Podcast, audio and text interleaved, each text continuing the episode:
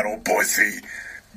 鮮度抜群毎日 IT パパニュース。おはようございます。毎日 IT パパニューススタートです。この番組はクスッと笑える IT ニュースをテーマにあなたにあなたの身近にある IT をもっと身近に感じてもらおうということでお届けしております。お相手はサラリーマン DJ パパ丸山です。都内の IT 企業に勤めるコールセンターの製品を提案しているプリセールス、営業とエンジニアの間の仕事をしております。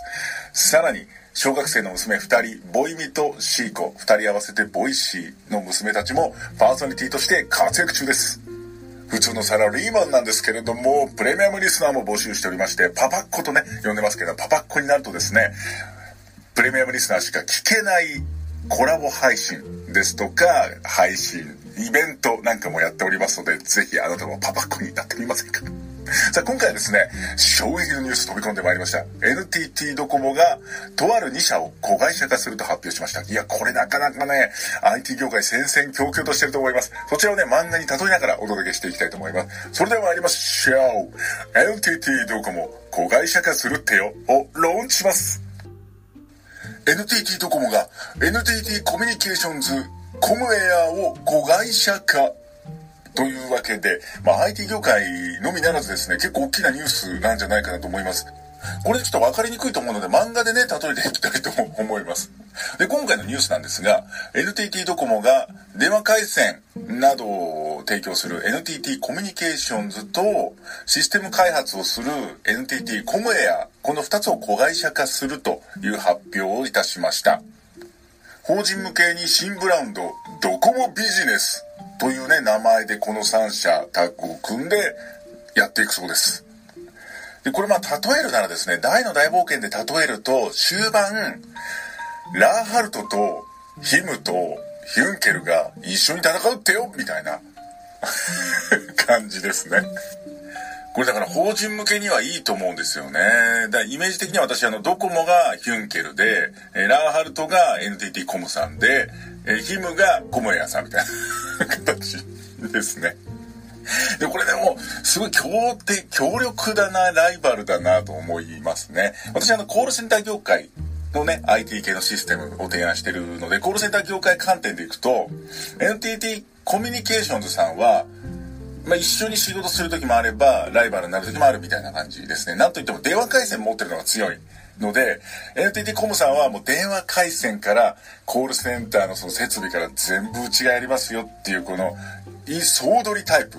なので、まあ、非常に強いですよね。で、コメヤさんも一緒に仕事することあるんですが、まあ、コメヤさんってもともと NTT 系の設備を入れたりする、ね、会社さんになるので、そのノウハウで外の仕事も取ってくる。みたいな会社さんなんで、外の仕事を取ってくるみたいな時に、まあ一緒に仕事することがあるかなと。一方、ドコモさんって、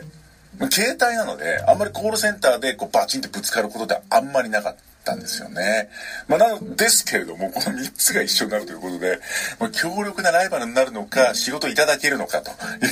いうところがね、非常に気になっております。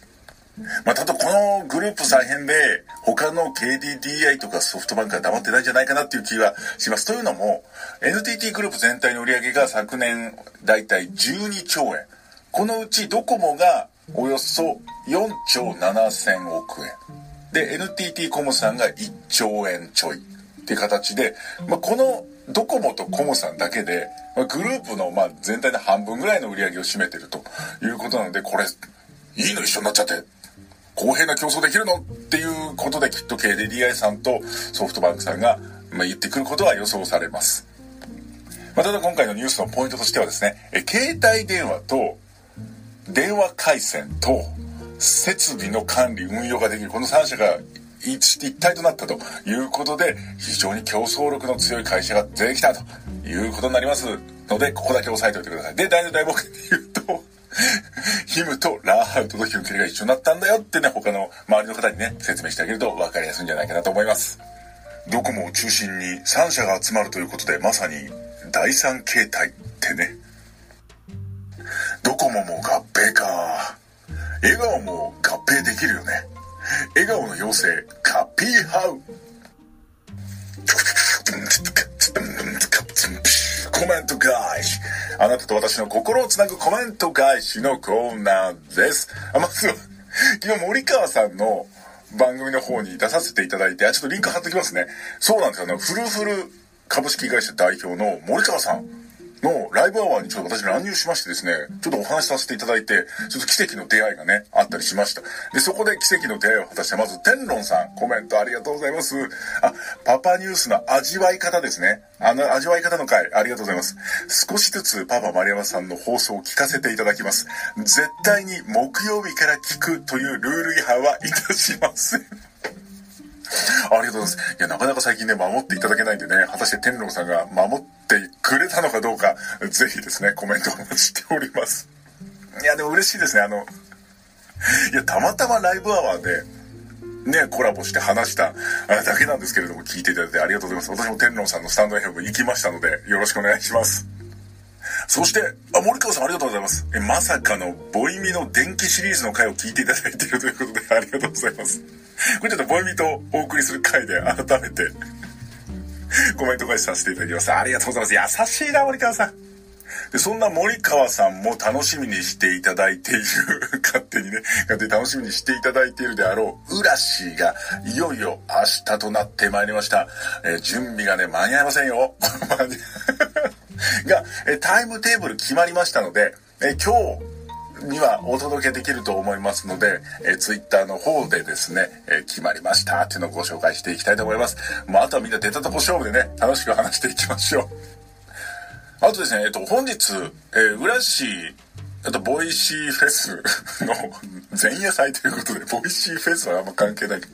浦市の前夜祭ということで、今日ですね、えー、すごい登壇に不安がっている翔平さん、コーヒー沼で泥遊びの翔平さんと、あと、タクちゃんですね、ロックボイスのタクちゃんの二人がですね、まあ、何やすごい不安だということで、じゃあ公開生打ち合わせを前夜祭でやろうということになっておりますので、今回の23時からもう、ある意味今日から浦市始まります。ですので、お楽しみにしていただければと思います。というわけで本日もパパニュースに耳を傾けていただきありがとうございました。お相手はサラリーマン DJ パパマリアでした。明日へリブートバイバイ